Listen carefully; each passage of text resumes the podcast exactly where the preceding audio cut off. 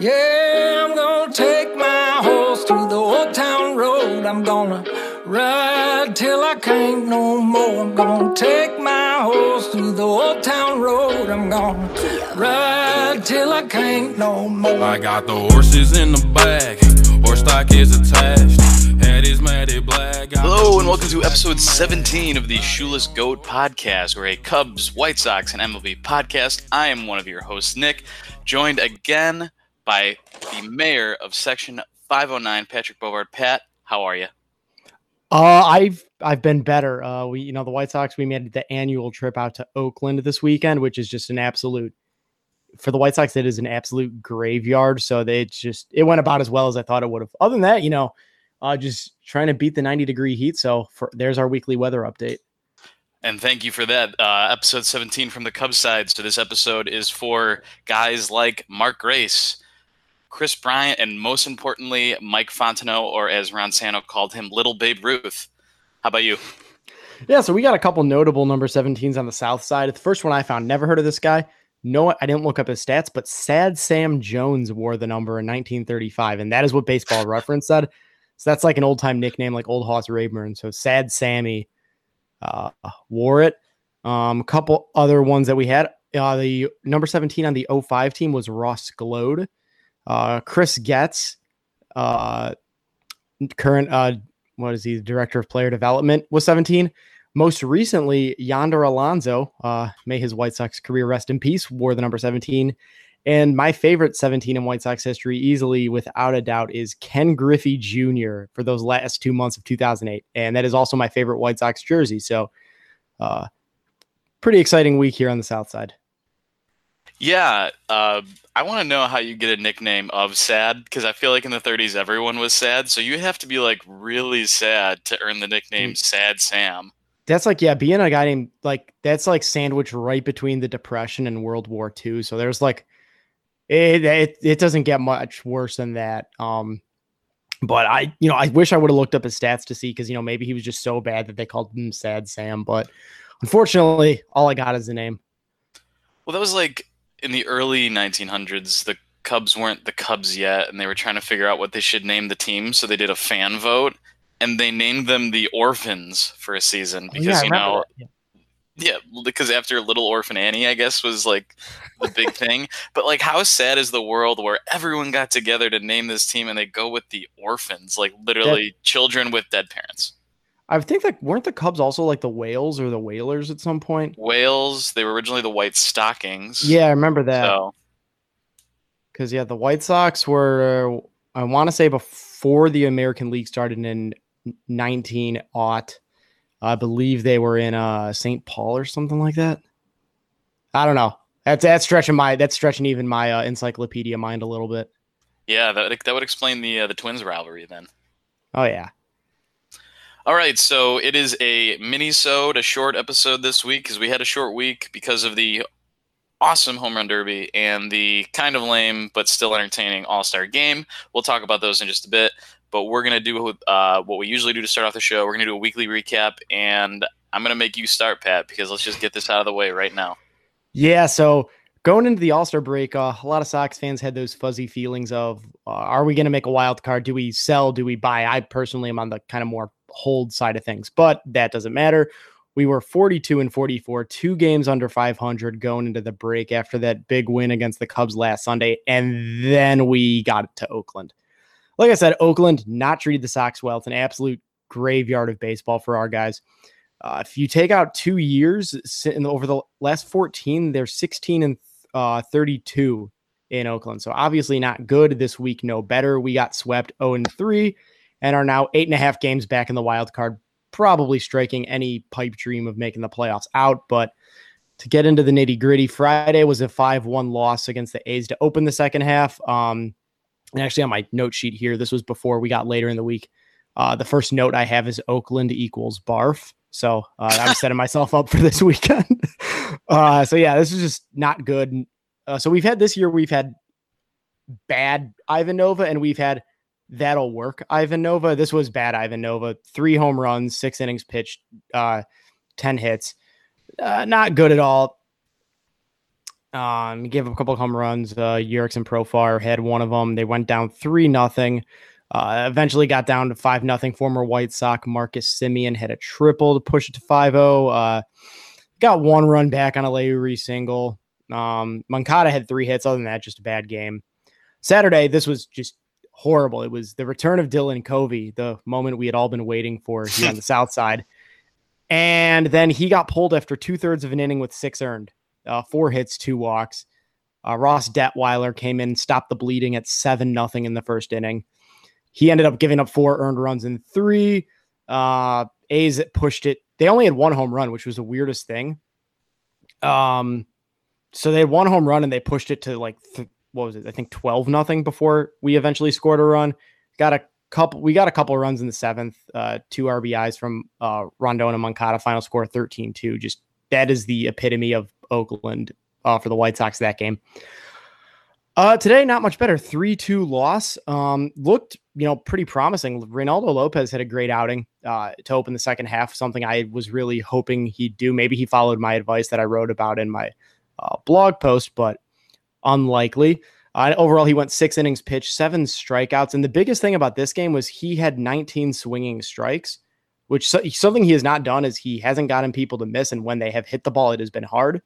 So this is the most swinging strikes he's had since that 14 strikeout game back in April. Uh, overall, that was the biggest thing of the game. Eloy hit a home run, which broke a 20 consecutive single streak for the White Sox. So a lot of a lot of base knocks going until that. Um, unfortunately, uh, the A's tied it up at two in the eighth. Cordell was able to save the go-ahead run, throwing out. I can't remember who was at home. I think it was uh, uh, Chapman. Uh, it looked like he was safe on the replay, but they held the play as an out, so I took that. And then in the bottom of the ninth, in another uh, just absolute epitome of White Sox baseball in Oakland, Jose Rondon threw the ball da- down the right field line, turning a double play. A's win. So that completed our 0 3 sweep to open the second half. So an absolutely demoralizing gut punch, but uh, maybe that puts things a little bit more into reality for the second half.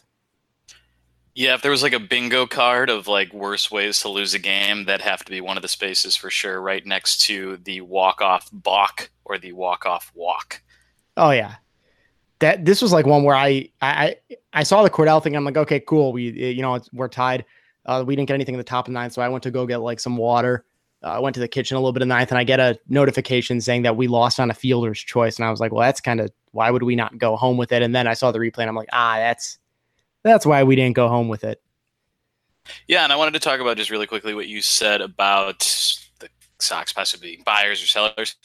I think that our traditional understanding of buyers and sellers is going to completely upside down. It's going to start this year around the trade deadline, which is coming up in a little bit, simply because of the, and we've talked about this before, the uh, free agency not being what it used to be. So teams that are out of it are going to be uh, trading for players that they want to sign. It's to to yeah. avoid them having a shot at free agency. So you're going to see teams like Seattle, and uh, as of right now, the Sox are out of it. The Sox, who especially the Sox, because they're so promising these next couple years, are going to trade for guys. I think, even though that they're not going to do anything this year. Yeah, that's an interesting wrinkle I didn't really think of, but I guess you know, like you said, free agency's just a, been a dud. So that's the best way to go out and get somebody then. Uh, you know, I'm hoping the Sox make a move, but I realistically I don't see them parting with any of their big name prospects at this point. And outside of that, I don't really know who. who like, it's not going to get them Gerrit Cole. It's not going to get them uh, any of the other big name guys. Maybe they might be able to get a bargain of a deal, so to speak, for Bumgarner or Stroman or somebody like that. But overall, uh, I'm not expecting too much out of the Sox at the deadline. Maybe flicking, flipping, not flicking, uh, Alex Colome for a quadruple A arm or something, because that seems what they're really good at midseason, um, flipping guys for inconsequential bullpen arms. But uh, I guess we'll find out. Yeah, and I want I want to end this on a high note for you, Pat, because I know that was tough to get through. Uh, how's our buddy Lou Bob doing? He is the greatest baseball player God ever put on this earth. Um, I think there's. I mean, I think just, it's looking tore, like it. tore through the minor leagues, and Thursday night I was at the uh, the Heart and Sheryl Crow concert out in Tinley Park, and I just get these notifications on Twitter of uh what is it? He's th- two, first two at bats, grand slam and a home run, and then later in the game has an RBI double that was 108 miles off the bat. Like me personally, I don't. if it were up me, maybe I'm not the best GM. He's in the majors already. I don't I, I don't see him being in AAA more than a couple weeks. I, I think if you want to hit the ground running in 2020, you got to give him his at bats at the end of this year, and that's more than just a September call up cup of coffee. I think you got to get him up, not you know immediately, but I think before the end of all, I think by mid August we're going to see him in Chicago. Takes a real man to admit he was at a Heart and Sheryl Crow concert, and what a combination, by the way. It was, yeah, it was. You know what? It was, it was a, it was a good show. They could still rock. Oh yeah. Okay, we're going to move on to the Cubs, and they had a fantastic three game stretch against a team that they don't like very much, the Pittsburgh Pirates. They won all three. Um, all of them were very exciting, and two of them were close games initially. So let's get right into it. Uh, Friday, a 4 3 win. Yu Darvish was phenomenal. Six innings pitched, no runs, had a perfect game going through four or five, I want to say. Just looked absolutely dominant. The, uh, the breaking ball, specifically the, the slider, was looking really good, and he was hitting like 98 on the gun, which is really good to see. Um, gets taken out, it's pitch count kind of thing, and uh, also they wanted a pinch hit because it was still a 0-0 game when he came out. Uh, Bryant hits a home run. Cubs put up three runs. It looks like they go into the eighth. It's a lock. The Pirates hadn't done anything.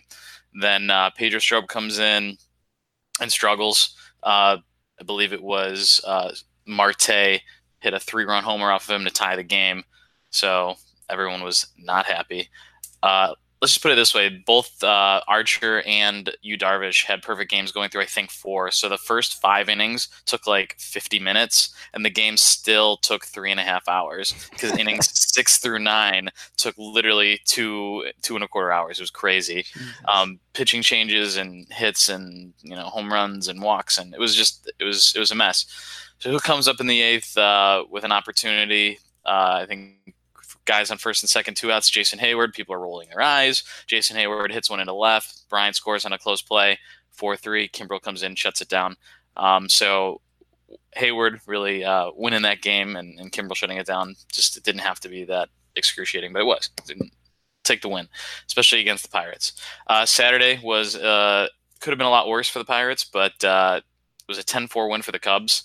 Uh, they scored seven in the first inning, so it was pretty much over uh, right away. Uh, Willson Contreras had a home run. Lester was phenomenal, six and two thirds, three earned runs, and he also hit a home run in a time where about two years ago we didn't think Jon Lester would ever get a hit. He hits a lot now. He's probably one of the better hitters in the National League, I would say. And I don't know where it came from, but I'm not questioning it.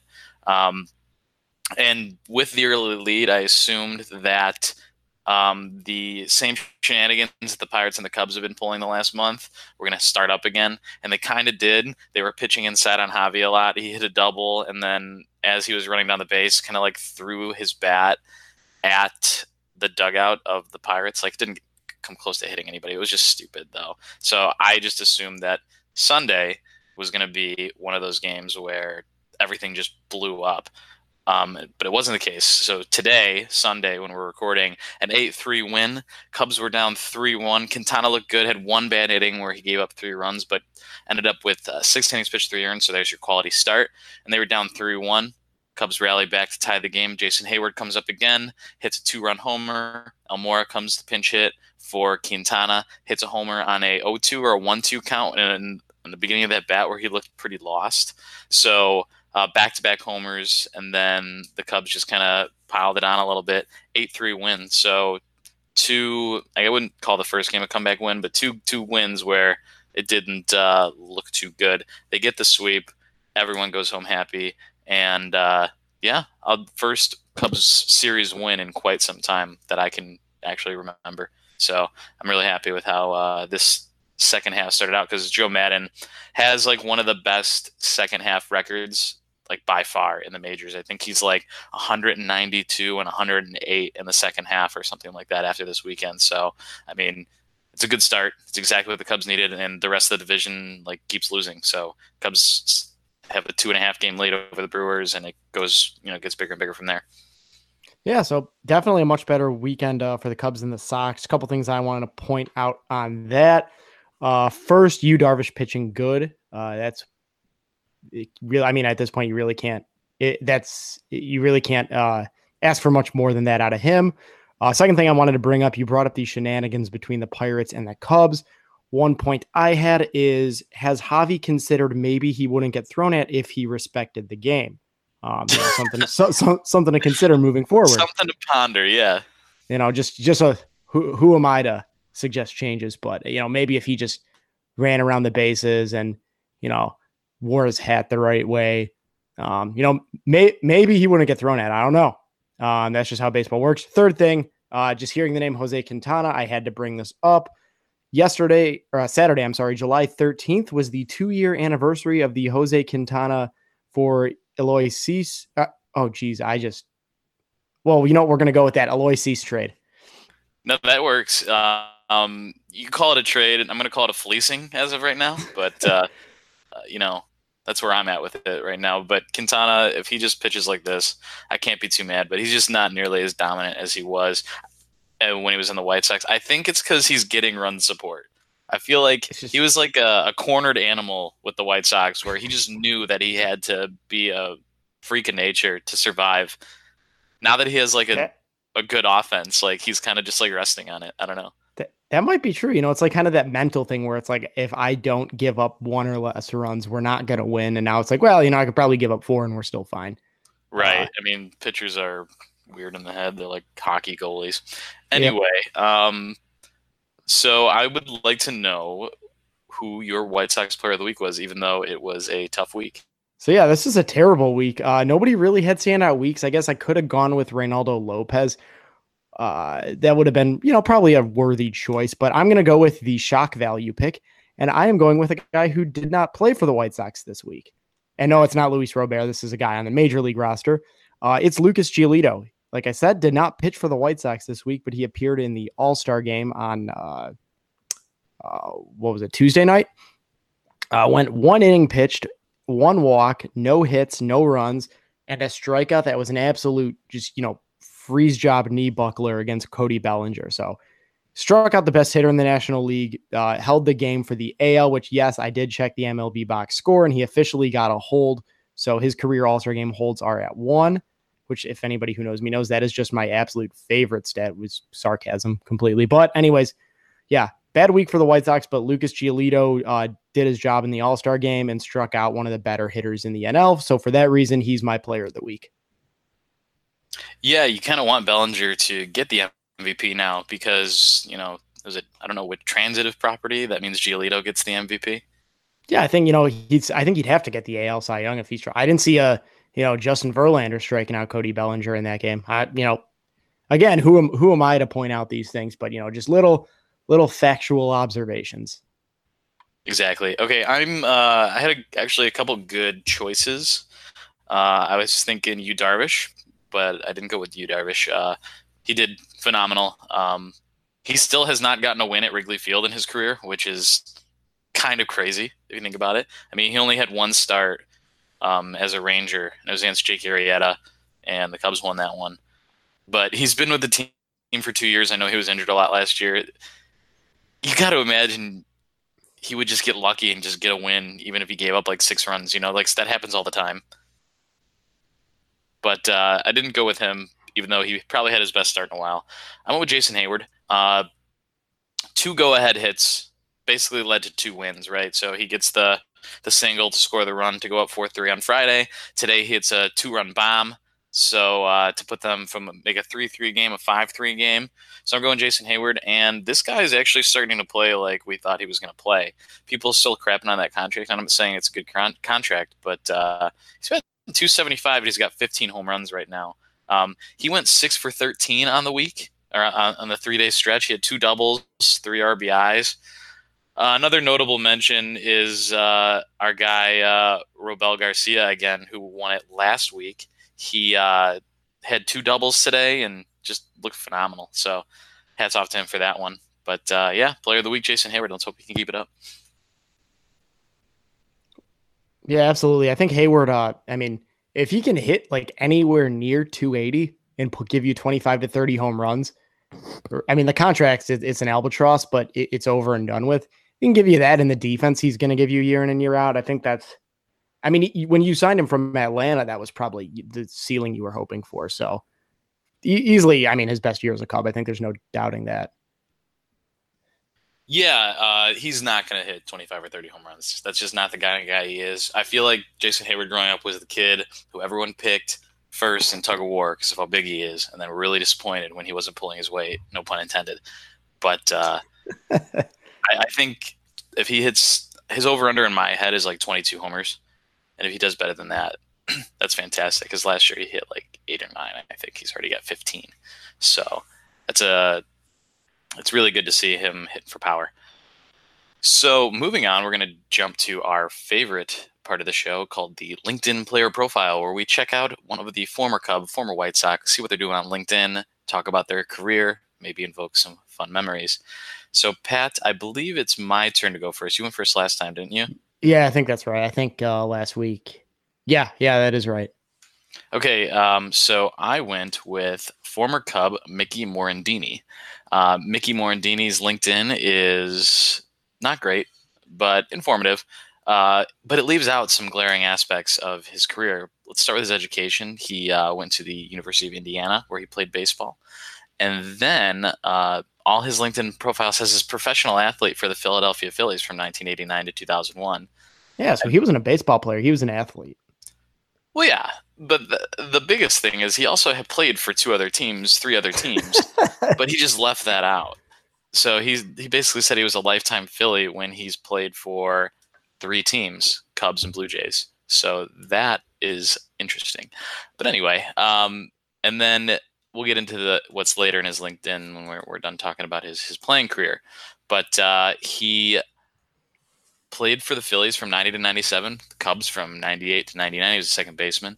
Back to the Phillies in 2000, and then was traded to the Blue Jays, where he retired. I think he was batting like 270 retired when he retired, so it wasn't like he was, you know, Hmm. doing that poorly. But uh, it was just a matter of it's time to hang it up, I guess. Uh, more notably, he was a on the Olympic team in 1998, and he was a gold medalist. So I think that's probably one of the highlights of his career. Um, I would say never really won anything uh, with the teams he played for. Was an All Star in 1995. Uh, let's see, is there anything else super interesting? I mean, I just remember having his baseball card growing up, and he had hair down to like his shoulder blades, and I thought it and like a crazy mustache. So that's why I remember him um, playing for the Cubs for some reason. I don't know him and Dude, Delino. that'll get him an eighty. I was gonna say that'll get him an eighty grade on the eye test right there. Oh, absolutely. Uh, he's a Pennsylvania guy born, so it, I guess it kind of makes sense that uh, he uh, is all Phillies all the time. Uh, he's currently a ambassador for the Philadelphia Phillies for the last one year and nine Huh. months, um, and that's usually the title they give to washed up players who just want to get free tickets to the games. I feel like. Yeah, I believe that's what Scottie Pippen is for the Bulls. Yeah, I mean, there's a lot of Cubs that are ambassadors too, and I just can't. Well, of course, yeah, Pippen. They call him No Tippin Pippen for, uh, for, for if you ever uh, had to wait tables on him. But anyway, um, Morandini also was uh, the third base coach. I think he's the third base coach or first base coach for the Phillies. Uh, he was named in 2015, so I don't know why he hasn't put that on his LinkedIn. Pretty glaring omission as uh, first base coach is pretty pretty dope job. Uh, and yeah, that's pretty much it. He's and he has a wife named Peg, and they have three boys. Um, and he also has a link in his Wikipedia. See also list of celebrities who own wineries and vineyards. One, I didn't know he owned a winery or vineyard, and two, I did not consider him a celebrity. Hey, you learn something new every day, though. Yeah. Uh, and he also okay. Let's not take a take a little away from him. 1993 NL Championship Series, so he was a playoff player, um, but I mean, kind of just uh, very under the radar guy, but fun name, fun player, fun look. Mickey Morandini, your LinkedIn player profile for the Cubs this week. Pat, who do you got for the White Sox? So I am going with somebody I consider to be one of the more important players in White Sox history, and I'm going to get into that a little bit into this. I am going with Josh Paul. He was a backup catcher for the Sox from 99 to 03. Um, he is a native of Evanston, Illinois, and the pride of Buffalo Grove High School. Uh, and after high school, went to Vanderbilt, where he was drafted by the White Sox in the second round of the '96 draft, and made his debut, like I said, in 1999. Uh, played four years with the Sox, or I guess technically parts of parts of five. Uh, was released in 2003, And then he was signed by the Cubs in 2003. So he was a part of the team that eventually made it to the uh, NLCS. Unfortunately, he was released uh, after only three games in October. So didn't make much of an impact on that roster. But uh, overall, a very unspectacular Sox career. Uh, 264 average, only four home runs and 42 RBIs in 145 career games. He did rack up a 0.2 career WAR, so above replacement level. Good job, Josh. Uh, after the, after he was done with the Cubs, signed with the Angels in 04. And then after the 05 season, he was traded to the Tampa Bay then Devil Rays. I mean, he played with the Devil Rays for two years and then was released, signed a minor league deal with the Astros in 07, and then after that season, retired. So after his baseball career, what did he do?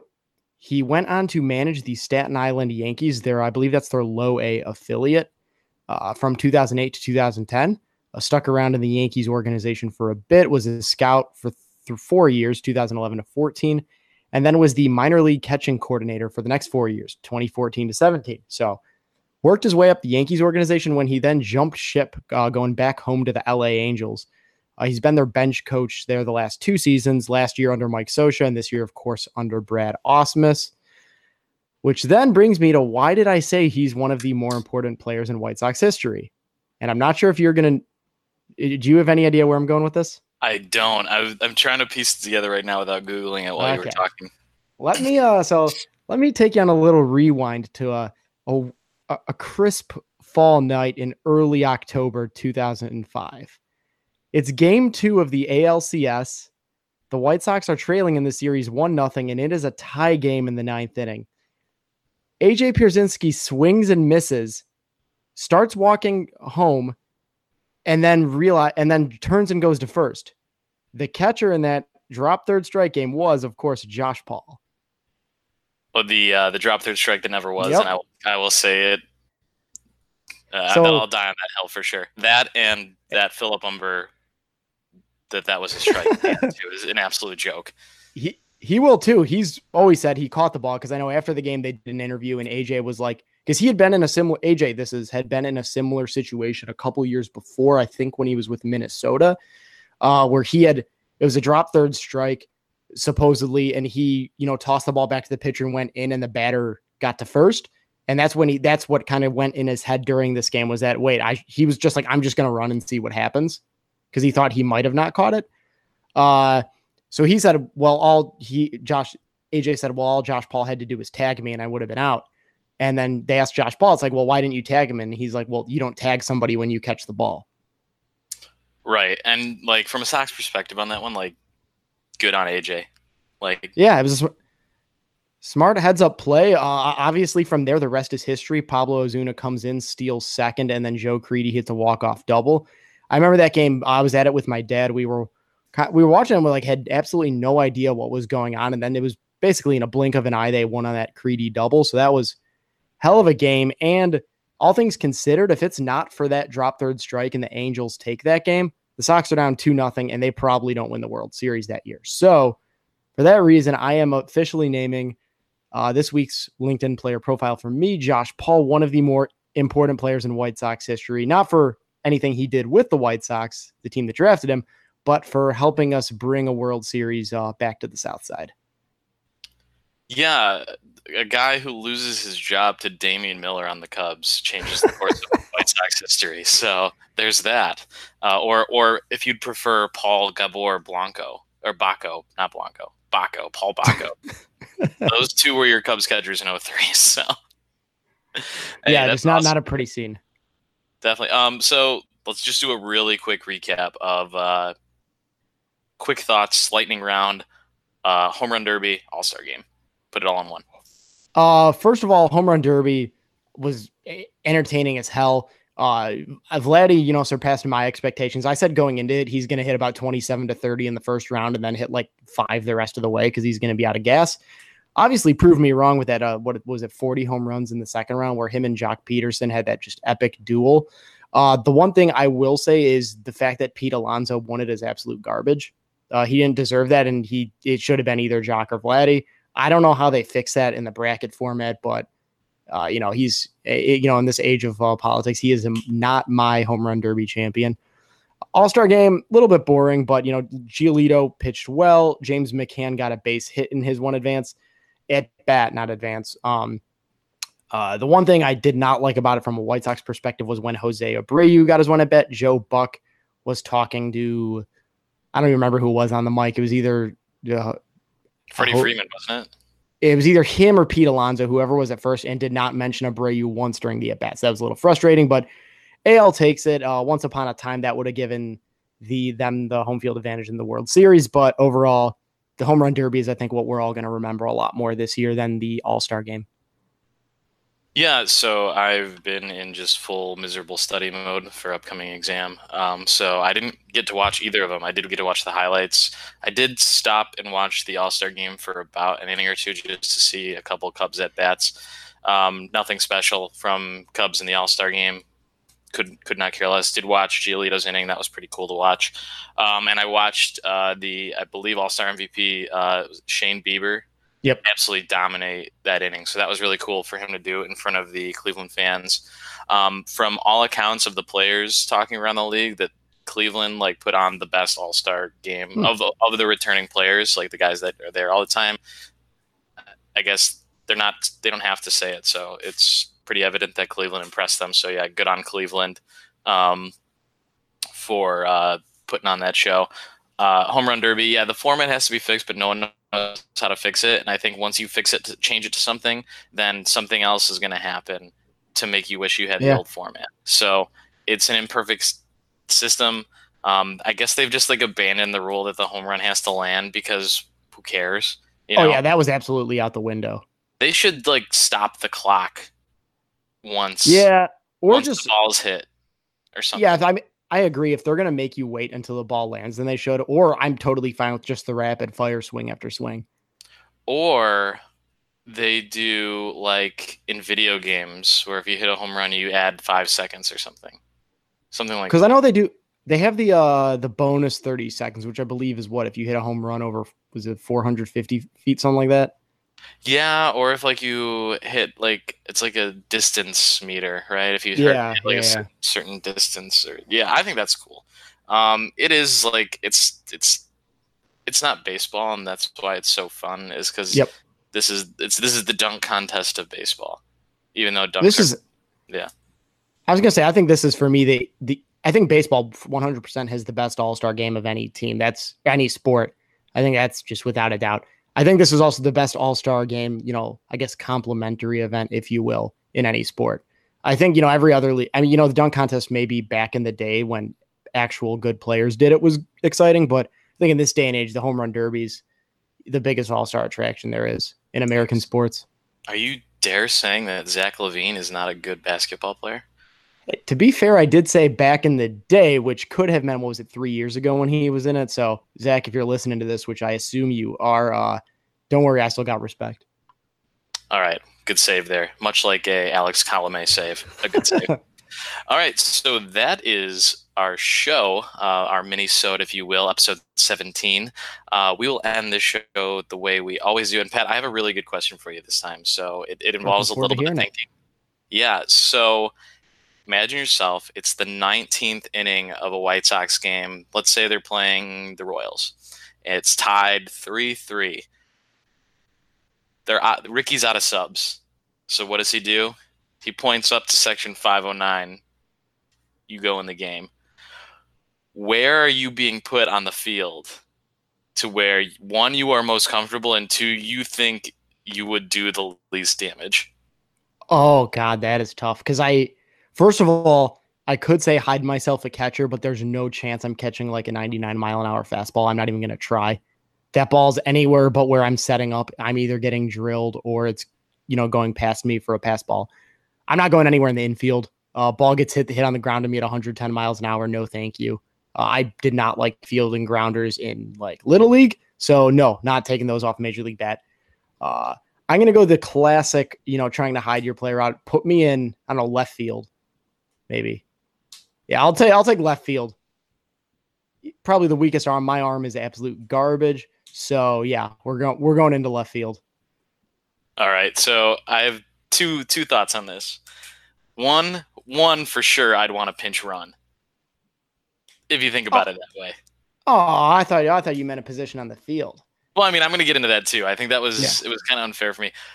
If I ever had the chance to pinch run, I don't care what the signs that uh, that uh, uh, Butterfield gave me. I'm stealing. I don't care Oh yeah. because you don't get you don't get on a baseball card by not stealing a bag, not getting a caught stealing. You're officially in the Major League Baseball stat book for life if you get caught stealing. That's So- true. That's important. Where am I going on the field? Put me on the mound. Okay. I'm throwing a 55 mile an hour fastball with a complimentary 36 mile an hour pitch that I invented where I throw it backhand. They ain't touching it.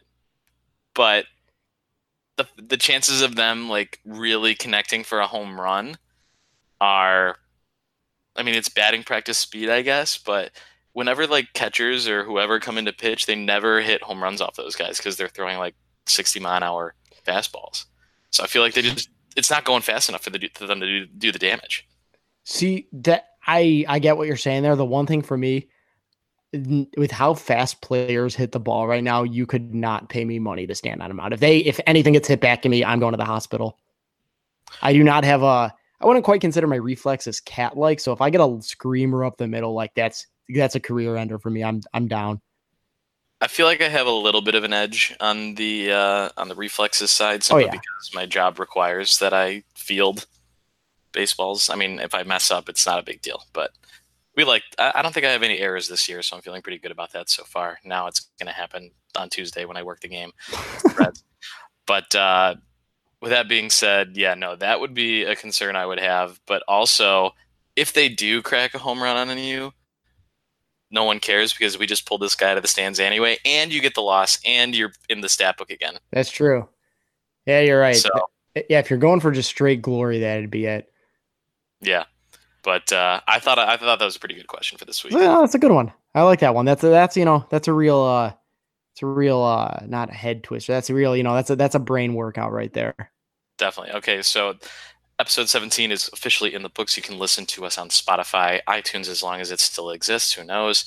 Or at lmbfsports.com. You can also check out all the other sports articles that our many uh, writers give us on a weekly basis. Mostly Pat talking about the White Sox. But uh, with all that being said, Pat, thank you for joining us again. And I believe next week will probably uh, work well because we'll be spending the whole weekend together at the uh, World Wiffle Ball Championship. Oh, it's gonna be a hell of a weekend. That's easily for me. That's the that's the Christmas of the summer right there. Out in the great old town of Midlothian. Like you said, Cleveland knows how to put on an all-star game. Midlothian knows how to put on a world championship. So all all roads are leading south next weekend, but you know, should be a good one. For those keeping track of the World Wiffle Ball Championship, just remember to cheer on your boys who play for the Lagrange Wiffle Ball Academy Water Buffaloes, powered by Grecian Chicken. And if you do end up showing up to Midlothian and you can't find us, just listen for the smooth sounds of Mason Ramsey over a loudspeaker. It's either going to be Mason Ramsey or Carly Rae Jepsen. It's a duel between those two for who owns the summer of 2019. So, you know, it's, it's going to be a good day. And just to let all the fans know, we are running our Big Mac promotion. If we score 10 runs and win and you are at the game, you get a free Big Mac. So come out, come one, come all. Uh, hopefully, there's not too many of you, though, because that's a check I'm going to have to cash. So, It's going to be like semi pro with the corn dogs.